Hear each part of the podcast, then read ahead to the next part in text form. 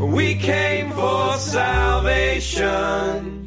We came for family. We came for all that's good. That's how we'll walk away. Aloha, and thanks for listening to the Layman's Lounge podcast. Check out the laymanslounge.com for more everyday theology for everyday life. I've been out of commission for like a month because we just, we, my wife just had um, our fifth child, Duke Paul. And so he's thriving. He's a little bit yellow. Um, so I've been out of it.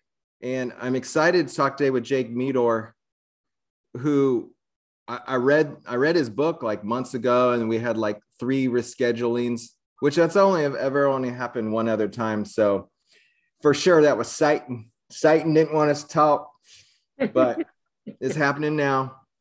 Um, he is the editor in chief of Mere Orthodoxy and a fourth generation Nebraskan. And right before this, I Googled, I'm like, who is from Nebraska? And it's like all the Saddle Creek record guys. For anyone like my age will remember that, like Conor Oberst and Bright Eyes and Tim Kasher and the Desaparecidos. I love that stuff. But also, who was the big one? Like one of those old names. Oh, Fred Astaire. I've never even heard Fred Astaire. I don't know if he's an actor or singer, but Yeah. hit me with some hit me with some like Nebraska, like this is Nebraska, man. Well, I mean, Johnny Carson is another one of the well-known Nebraska natives. He hosted the Tonight Show for like Yeah. 40 years. He's the one who kind of made it famous. Mhm. So the theater program at UNL, which is about a mile and a half down the road from me, um, is named the Johnny Carson School of Theater, something like that.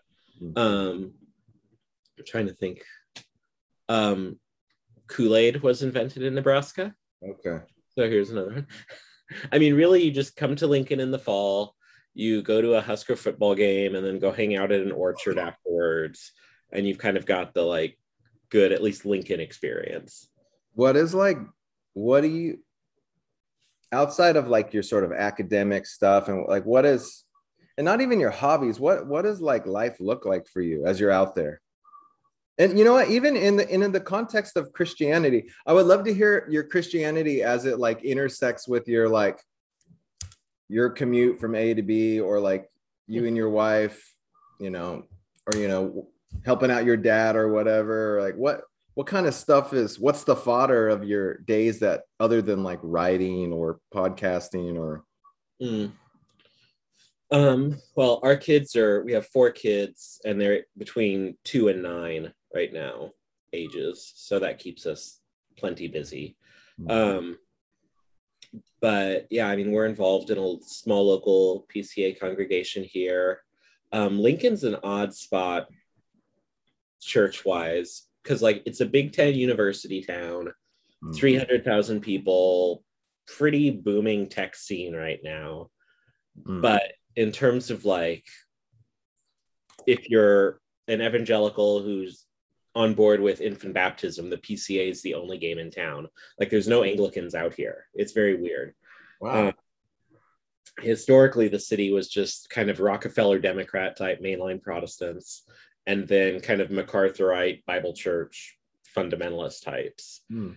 And all of the Protestantism in Lincoln's kind of grown out of one of those two things, Mm. um, except for the PCA, really. We were just super tiny for years and years and years. And over the last like 25 years, we've grown quite a bit. Um, but yeah, it, it's a weird scene church wise. Um, but in many other ways, it's very similar to like if you know Iowa City, or I mean, imagine like St. Paul, Minnesota, without the Twin Cities metro around it, just St. Paul. Hmm. You'd have the university town. I think St. Paul's like 400,000, Hmm. but university town, some banking, some tech, um, state capital. Like that's kind of the thing. right your kids are you said two to nine mine Yeah. are mine are like well besides the newborn i think they're two to eight.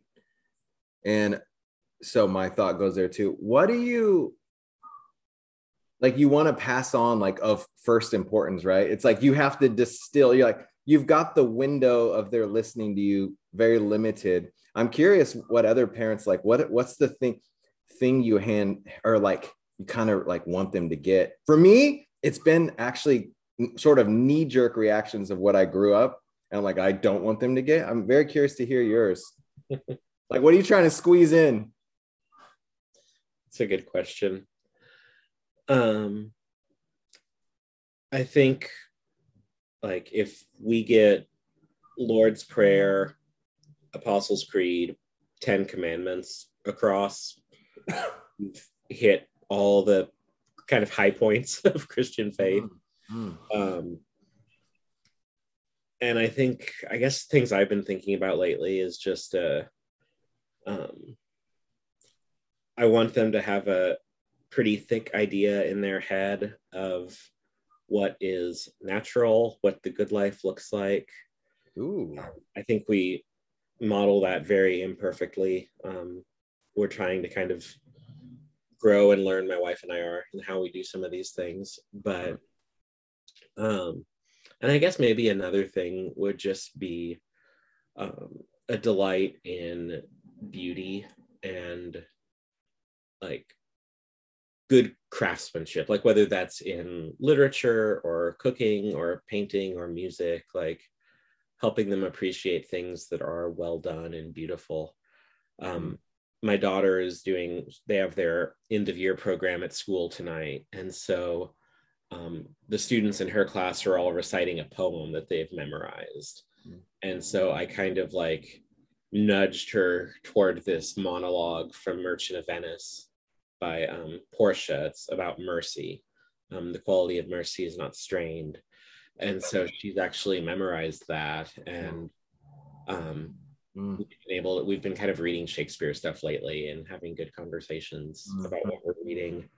Um, before that, we were reading some Harry Potter, which also actually lends itself to some really mm. profound conversation if you're actually paying attention to the books. Mm-hmm. Mm-hmm. Um, so, in, in many ways, trying to give to my kids what was given to me by my parents just a very simple faith a trust wow. in jesus commitment to follow christ no matter the cost um, and i think if there is something and, I, and my parents have said this in conversations we've had like we were very very fundamentalist when i was younger.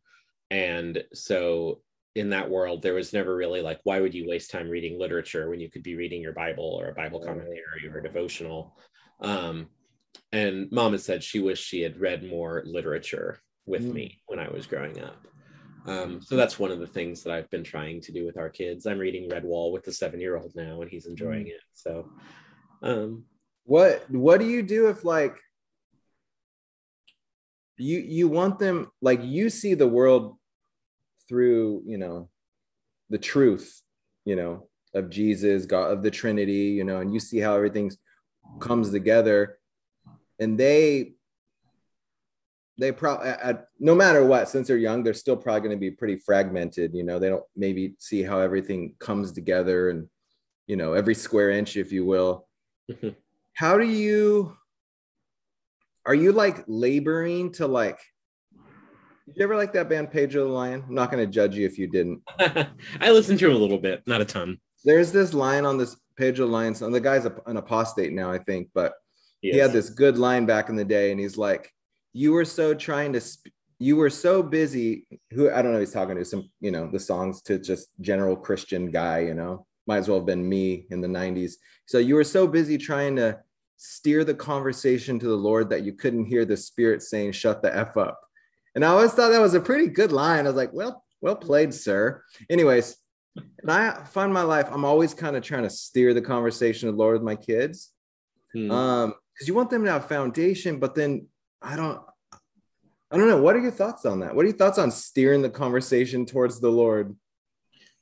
That's a really good root beer float. Did you guys know that the goodness of God has allowed us to consume this root beer float? And um, we're image bearers and we've cultivated the earth and we've learned to churn this and and and they're like oh cool dad this is a really good root beer float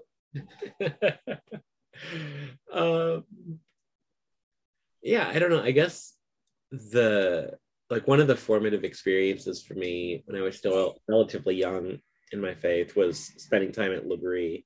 Hmm. And so I spent two summers at the Rochester L'Abri in Minnesota And what's so interesting about L'Abri is you're kind of talking about faith in Jesus and Christianity all the time, but it's never really feels forced. Part of that's unique to L'Abri because if you're at L'Abri in the first place, it's because you're thinking through really big issues and you're in a place where you want to be talking about that stuff all the time. And so, Yeah. like, it doesn't have to be forced because it occurs naturally. Yeah. Um, but I think part of it also, I mean, I've been thinking about this as I'm like trying to fundraise for the magazine Mhm. so that I, I'm doing that full time right now. I have been for four months. I'd like to be able to keep doing it full time. Um, and as I fundraise for it, I just think back on my time at L'Abri, and L'Abri doesn't fundraise at all. Mhm. Um, they're on kind of the George Muller model, where you just pray and ask God to provide what you need and trust that He will, and that's what they do. And I think that that model for life introduces a certain kind of existential edge to the faith Mm. um, where you're just more cognizant of your constant need for God Mhm. and also more cognizant of the ways that God provides for your needs. Mm. Like something Mark Sayers talks about in a, the new book he just had come out, Non Anxious Presence, is that what the post World War II Western world, kind of the American century, what that world promised to people was basically a life of stability, ease, peace, and comfort Mm. Delivered to them by markets and liberalism and democracy. Mm. And you didn't really need God because you had markets and you had liberalism and you had democracy. And those things bring all these blessings to you that you, relatively speaking, don't have to do that much work to receive. Um, and what I think we're coming to now is we seem to be exiting that historical moment is a lot of those existential needs are starting to press in on people more um, whether it's because of covid or because of economic un- uncertainty or just challenging fam- family situations as families are divided Mm. um, that kind of aura of ease and stability and comfort that was just kind of taken for granted as like the normal experience of the world for a long time for a lot of people i think that's starting to crack and break for people Mm. and so what i hope comes out of that is that there's more of us like outside of L'Abri um, and outside of a small number of christians i've known that live this way that really do live with that constant awareness like Mhm. my every breath i'm given is a gift by god Mm. um, that i did not work for but it's given to me by god Mm. um, god has provided for our family's needs in the past in x y and z ways. And so we're going to trust him in the future. Um, but yeah so i think that's the that's just kind of what i absorbed via osmosis while i was at L'Abri. Um, atmosphere like charlotte mason would talk about how atmospheres you, you catch an atmosphere the way you catch a cold. Um, and i felt like just caught a lot of the atmosphere at L'Abri Ooh, that's good. and so it just kind of it's just the way i think about things now. Um and so yeah i guess i don't think a ton maybe i should think more about steering more conversations explicitly toward the lord. I don't know. Um but it was there i guess that just wasn't really a question that came up a lot in an environment like L'Abri um, and L'Abri was just so foundational for me that it's I don't know that I'll ever outgrow it or something No. like No, I'm with you. Yeah, that that, that culture is caught, not taught. I I love that. That's what we try to set up our at our house. Is just the culture of like, yeah, you might not understand what you know what the preacher's preaching, but right now, Mhm. but you know what our family does? We gather. You know, we gather with the saints. You know, our church is a Korean church, and we eat Korean food every Sunday. That's what's up. So you know what you were saying about the post World War II or whatever. It reminded me of something you said in the book, and it was so good. I totally cut and pasted and sent it to my my family group thread without quoting you. Sorry. and it was something like That's it was, a while, it was a while ago. It was something like, oh, it was really good, man. It was like, what was it like rejecting the Bible is not just like rejecting, you know, like inerrancy or something like that. Do you kind of remember what I'm talking? Do you remember this section? A little bit. Where you're basically saying it was like the first half of the book. I'm trying to remember where it was, but you basically said most people think like to reject the Bible is just be like, oh, I don't believe that Jesus is the king. You know, I, I don't believe I'm a sinner. I don't. But it's these high level rejections of just like God and you know just like atheism, if you will. But you were making this point that there's a lot of people who are re- rejecting the Bible and rejecting a lot of aspects of Christianity, if you will, like Mhm. sort of turning a blind eye. I'm not sure if that triggered memory or at least opened up yeah, something. yeah, yeah. No, it's it's just in the intro. Um, like one of the things I'm trying to say, I'm working on an essay now for Mere O about this actually, Mm. is that I think it's not wrong to talk about the ways in which America is a Christian country or we have Christian culture and things like that. There, there's specific ways in which I think that's an accurate way of describing who we are and what our history is. I think it's actually also very illuminating in certain kind of contemporary debates. Um, but the thing that I struggle with is there's often this way of talking about these questions as if the Black church doesn't exist, as if all, all of the horrifying racial history we have doesn't exist. Um, and the Christianity that we've had in this country has, to a large degree, not universally, but to a large degree, always found ways of accommodating itself to really horrifying evil, um, where Christianity actually speaks very clearly to that question. Um, but the Amer- the white American church, especially, has found ways of kind of contriving parts of life that are cut off from the claims of revelation.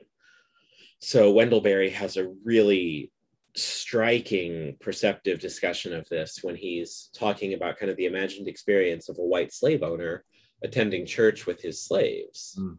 on a Sunday morning in the antebellum South. Um, there are things that he's going to profess to believe as part of that liturgy that everything about his life contradicts. Mm, mm, mm. So the only way to maintain that kind of dissonance is to contrive these artificial buffers that exist between this part of my life and what God has said.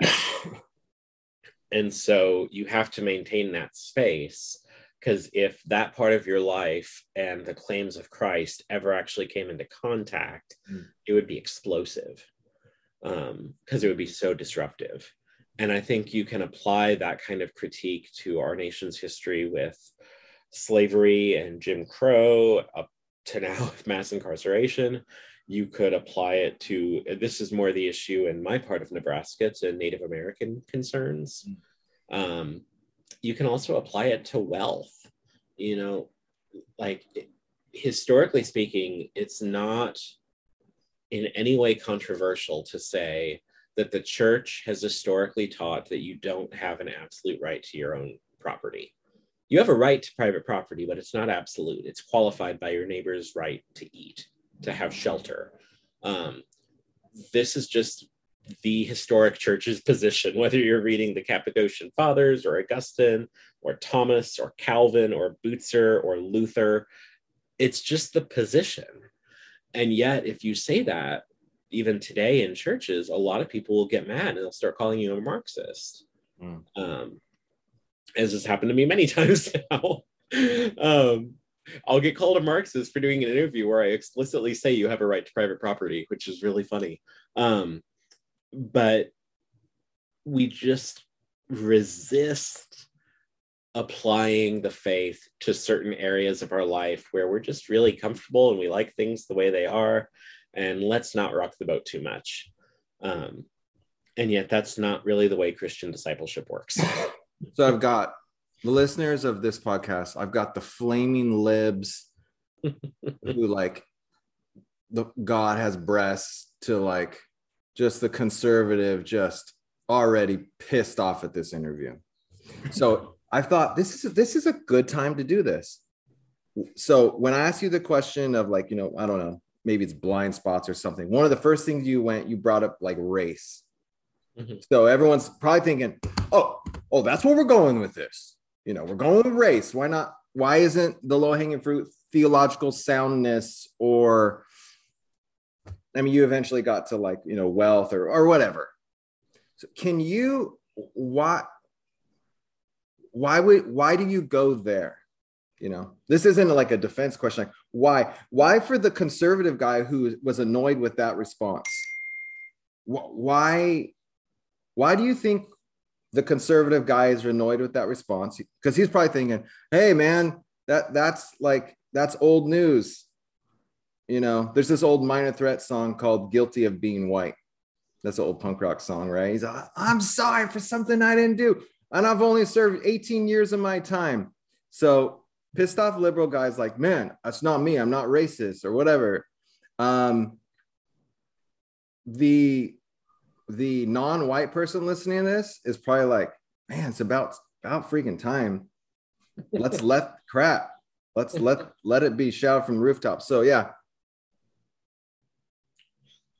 Oh man, I, I don't like speculating as to motivations or what's going on in a person's heart when they hear something. Um, that's between them and God.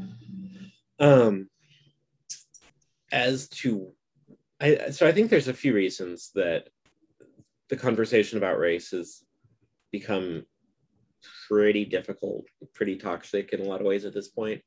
Um, I think one is that like one one of the problems we have right now in the US is we have this thing called negative polarization, which means that people basically become more polarized as a way of differentiating themselves, repudiating the opposite, their political opposites. Yeah. And so we kind of radicalize each other.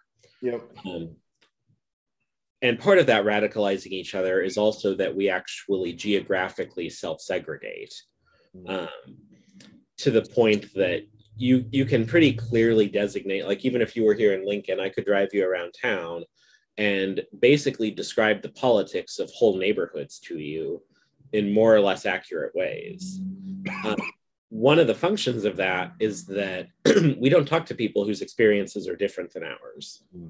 very often and so white folks that don't have experiences of being treated poorly by police officers, for example, or being profiled in a store and having a clerk follow them around the store. Um, those kind of things. They've never had that experience. None of their friends have ever had that experience. How could you possibly say that? And, and so there's just there's very little ability to imagine an experience other than your own um, because your day-to-day life doesn't really require that of you.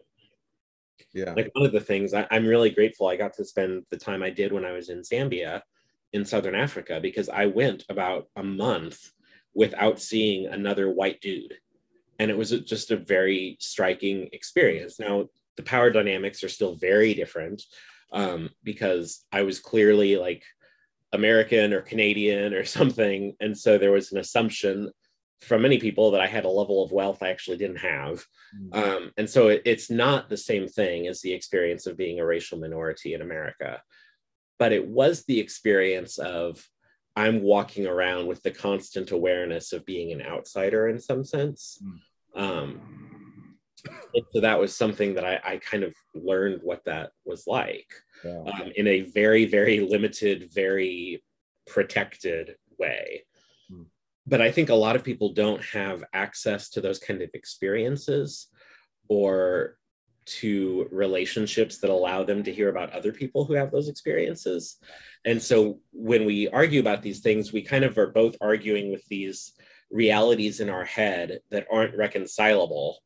And we feel very attacked, I think, as a result. And so that creates a lot of dissent and anger and division.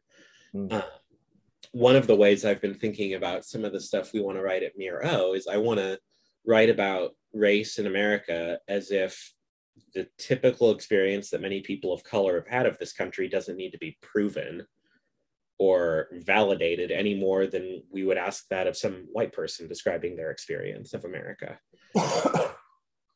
so I think simply giving people opportunity to hear about experiences of the nation that are unlike theirs. Um, at least 10 years ago, I think a lot of us thought that would be helpful. I, I worry that now maybe it's too late, but I, I do still think there's value in that. Um, that's one answer. That's kind of the safer answer. The other answer that's a little bit harder, but I, I think I would be negligent if I didn't raise the issue, is that if it is true that America is historically a country that has been marked in many ways throughout our history by gross racial injustice, um, we should expect that there will still that that will still apply today in some ways. And so i mean think about anytime anyone is confronted with their sin um, we don't like that we don't like being confronted with our sin. And so there's inherent defensiveness we feel and ways of lashing out and justifying ourselves and rationalizing bad behavior. Um, and all of these things that I think if you're white in America, you you kind of learn growing up because you're growing up in a country with a history of gross racial injustice. Um, so I think those things play a role in how racial issues um, have become toxic. Um, I also think that almost everybody is working from the idea that uh, reality is basically whatever we say it is or whatever we have the power to make it be. And so when you're working from that idea, I mean, it's Justice Kennedy's line about how central to the idea of liberty is the right to define your own concept of meaning and existence and the universe and so on and so forth. Um, if that's the belief that you're working from and i think the overwhelming majority of americans of both political stripes are working from that belief um, that actually leaves very little commonly held ground where we can reason with one another mm-hmm. like one of the reasons i want to co- recover a really thick conception of nature in the book is because if you have a thick conception of nature um, that's something that okay, we both agree that X is a real thing or X is true. we have a starting point for reasoning about something. Um, but our discussions have become so unmoored from nature um, and so much about power that there's a very little that's held in common that's left that allows for more fruitful conversation. I listened to, or I mean, you you know of Vincent Bacote, mm-hmm. and I he you know you sound a lot like what he's saying. He, which and his you know that's reassuring. he's basically just saying we just need to talk to one another. I like that. I like these all. We got to start having conversation and knowing knowing what the other guy's feeling and their life experience and just you know mm-hmm. and and that I like that. now I'm wondering. So I, I live here in Hawaii and and I like you this is one of the very few people who could experience what it is like to be an outsider um because I'm a white guy and I'm definitely the minority here and and it's called stink eye. Hold, bro, they give you stink eye. I get stink eye a lot because I'm literally on their land. Like, and the kingdom of Hawaii was overthrown. It's it's a it's a really it's a really sad sad sad story and so I actually and it wasn't that long ago it's kind of fresh you know and i'm and it's yeah. still like so it's now it's like illegally occupied it's actually kind of crazy and i'm always like Ugh, I like sort of cringe i'm like this is you know i always feel that way i even want to wear a shirt that says i'm sorry like in hawaii you know but but yet here i am whatever i don't know that's a whole nother thing so um i kind of know what it feels like and it it sucks so I would love, for example, if there was a, a Hawaiian guy saying, "Come on, you guys, stop being, you know, racist, essentially, or whatever. Stop it."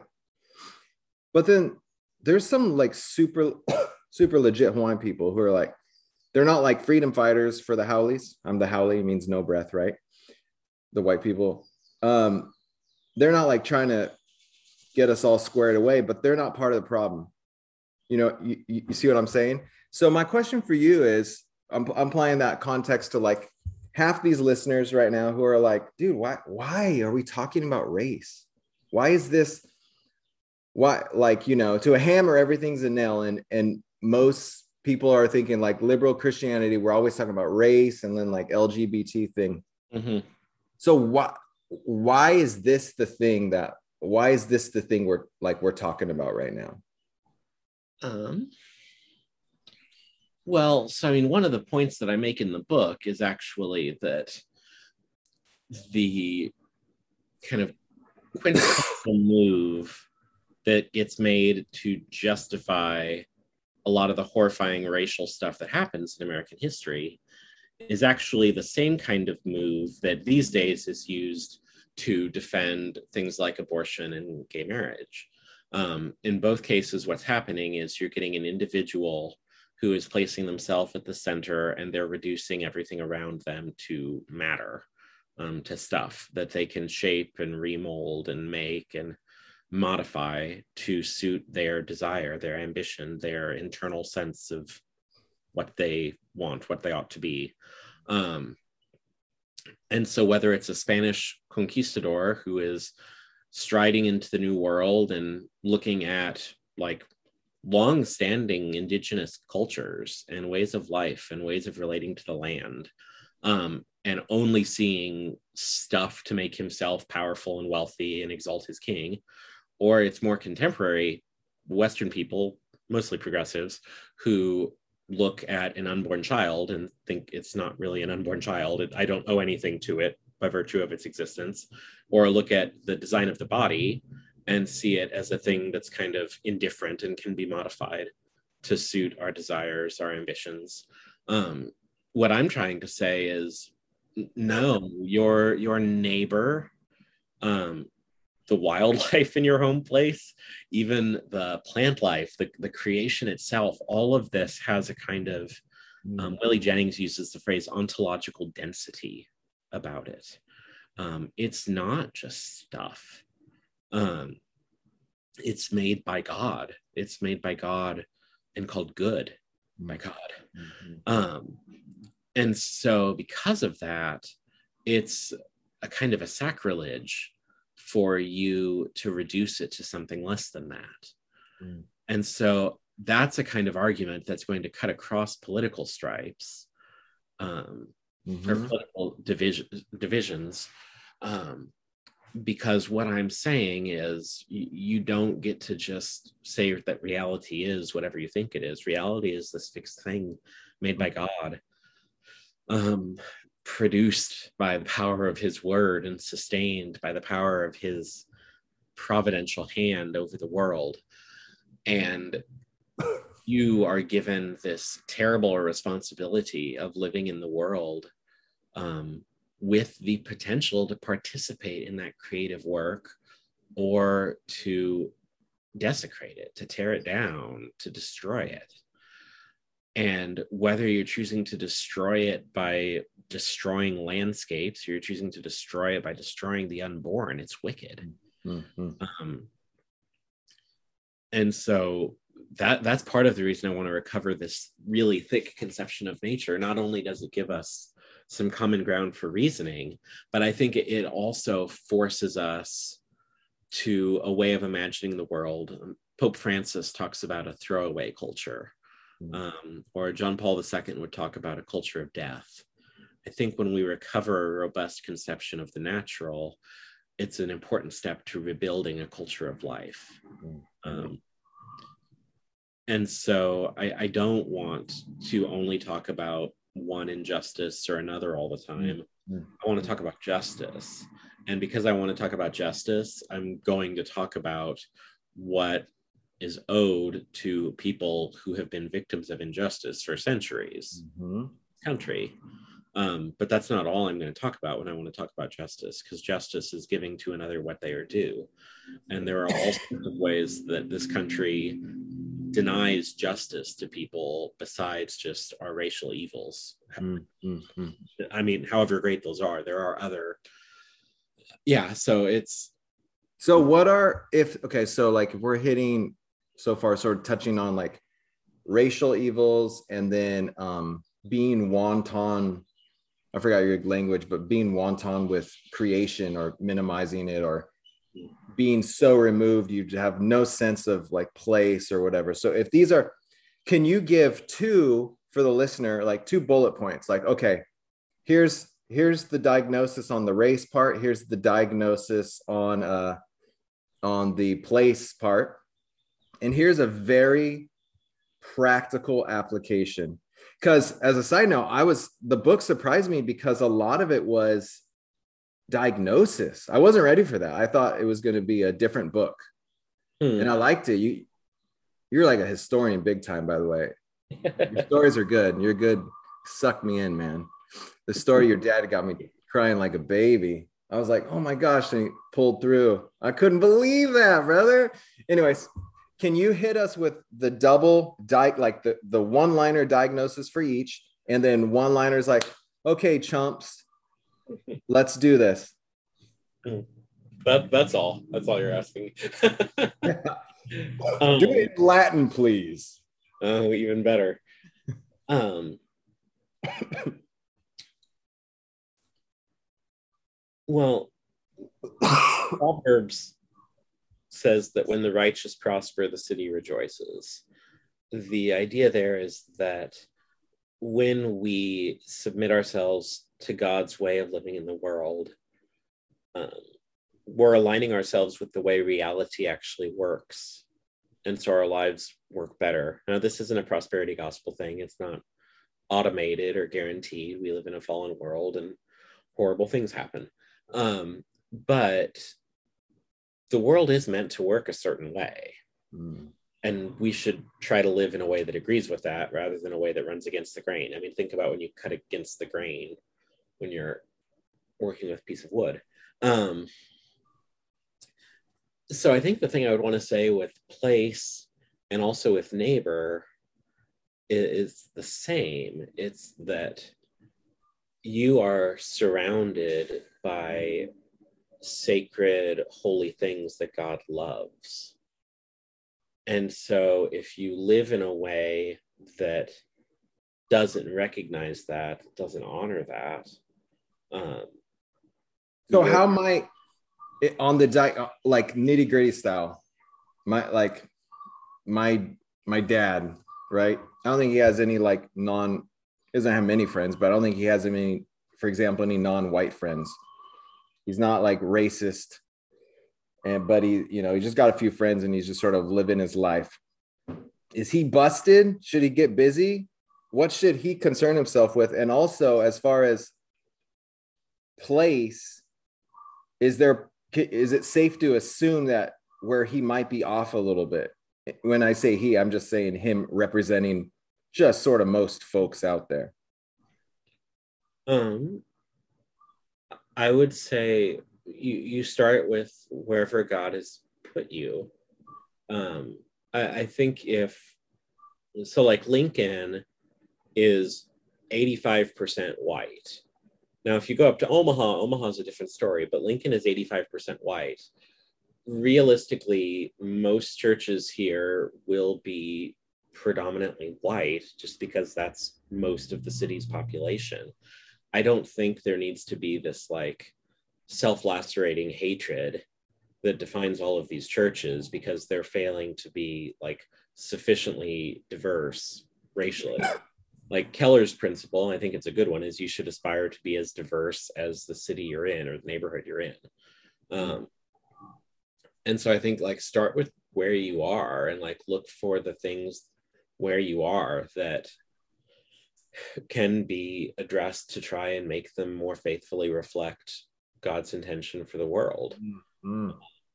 So, like, I, I think I said this already, but like in this part of Nebraska, um, Native American affairs are more of a live issue in some ways Mm. than African American is- issues.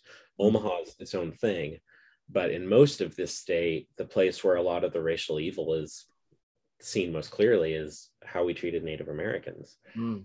Um, and so I think, like, if you were thinking about that issue, that's more live issue in Lincoln anyway. Mm. But I also think like just getting like local and recognizing like where is there mistrust in our city? What's behind that? Where is there mistrust in my neighborhood or in my church? Mm.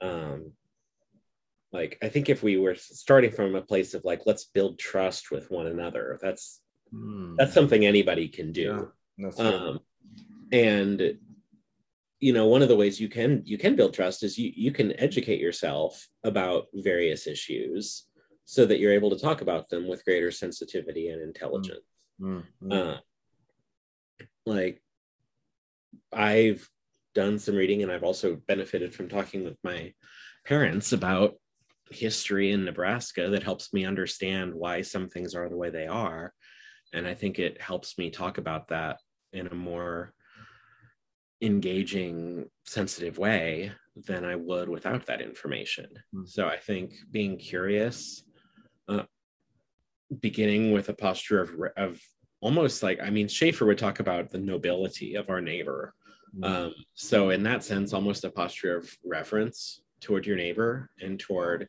the world god's made i think if, if you're starting with those postures then you're going to be better positioned to roll with whatever hard issues you confront locally based on where god's called you So was it Rook? I think it was Rookmaaker who said like he might have said what are Christians for, or he said like why are you you know why are you saved or whatever. hmm, i didn't know that i did that from him Oh yeah, yeah, yeah. He would say I think he would say what are Christians for, and it would like blow the minds of everyone. They're like oh crap, such a simple question. Are we allowed? Aren't we? And they're like, uh, massive. We're for mass evangelism, right? That's what a lot. That's what a lot of people would like. A lot of that's what I grew up thinking. We're the the Christian life is to snatch as many people as we can from the fires of hell, that, and like sin management. That's what I thought. You know, Christianity was about. When we read your book, um, there's like the there's a lot of good diagnosis there on like you said, neighbor and place and sort of politics. I think what you did is you like sort of like open uh it, it make it makes it causes people to just sort of think like, okay, well, I need to be thinking about other things. It's not so much piety as piety as like spirituality um as like praying or whatever. So all that to say is um he would say Christianity is for to and something like you said earlier it said like to make you fully human you know? And then i think i think he also said like living like you said living in the gr- with the grain of the universe. And so all that to say is like what are you telling your kids what are christians for or you know what i mean what what's a christian for what are we for um, the simplest answer is the glory of God and the love of our neighbor. Um, what that looks like varies from place to place a little bit. Um, I think we're probably entering a season where there's going to be more scarcity than there has been for a lot of people for a while now in recent history. Um, Sayers talks about kind of the difference of living in a society of abundance versus a society of scarcity, Mm. how that changes the way people experience needs. It changes some of the things that people are looking for as they go about their days. Um, I think we're probably beginning a season of scarcity in a Mm. lot of parts of the world now. Mm. Um, for a lot of reasons. You look at supply chain disruptions that are still ongoing because of issues with shipping in China. You look at probably some pretty intense famine in parts of the world because of Ukraine and Russia. You look at the economic uncertainty we have, particularly in America right now. Um, I think there's a lot of factors. We haven't even talked about climate change. That's going to affect a lot of these things. Um, and so I think, particularly in a culture like that, um, Christians are there to remind their neighbors of what they're made for. And they're not made to have good feelings all the time and chase good experiences that give them good feelings all the time. Um, you are made to know God, and yet you carry the burden and stain of sin about you. And so knowing God is difficult and following God is difficult.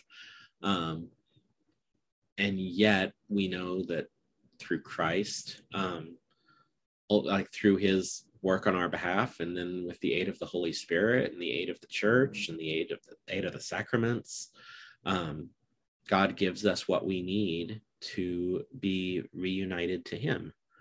And so we can kind of throw open the windows, as it were, and remind people what they're made for mm-hmm. in a world where I think a lot of people are going to be needing to hear that message pretty mm-hmm. soon. I mean, they they already need to hear it, but I think we're we're hitting a point in terms of the difficulties that a lot of people are going to be facing where that that news is going to be the, the need for that news is going to be felt on a deeper existential level i think for a lot of people so you guys could go to jakemeador.com so j-a-k-e-m-e-a-d-o-r.com and the book is what are christians for? You and of course you could go to mere orthodoxy.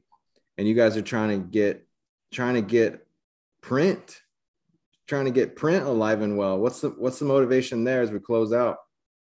Um i think it's a way of helping us grow beyond just being on the internet. Mm. uh, being internet media you can kind of get sucked into a lot of ephemera.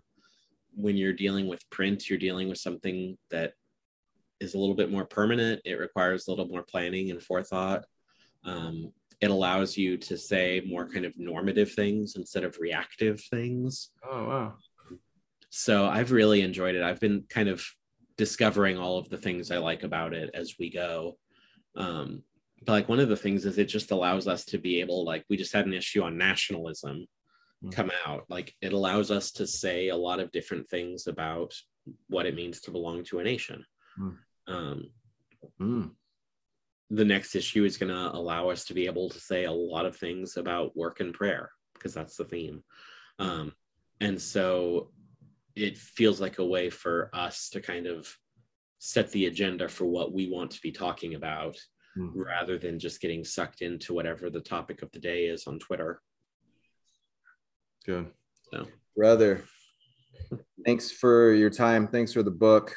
I commend it to the listeners because um, I know I think you were trying to do. There's something about history or just like looking around that is that's helpful, and that's where I got sort of the most help. I started like, I guess you're sort of you're not navel gazing, you know, making sure you're saved, but you're like, where where am I? Where am I a little? Where are some blind spots or whatever? Where can I, you know? Where where's the Lord calling me to like be a Christian and not a chump? so, anyways, thanks for your time, brother. Many mahalos. We came for salvation. We came for family.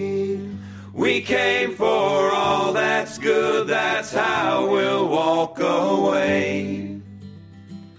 We came to break the bad. Cheer the sad. We came to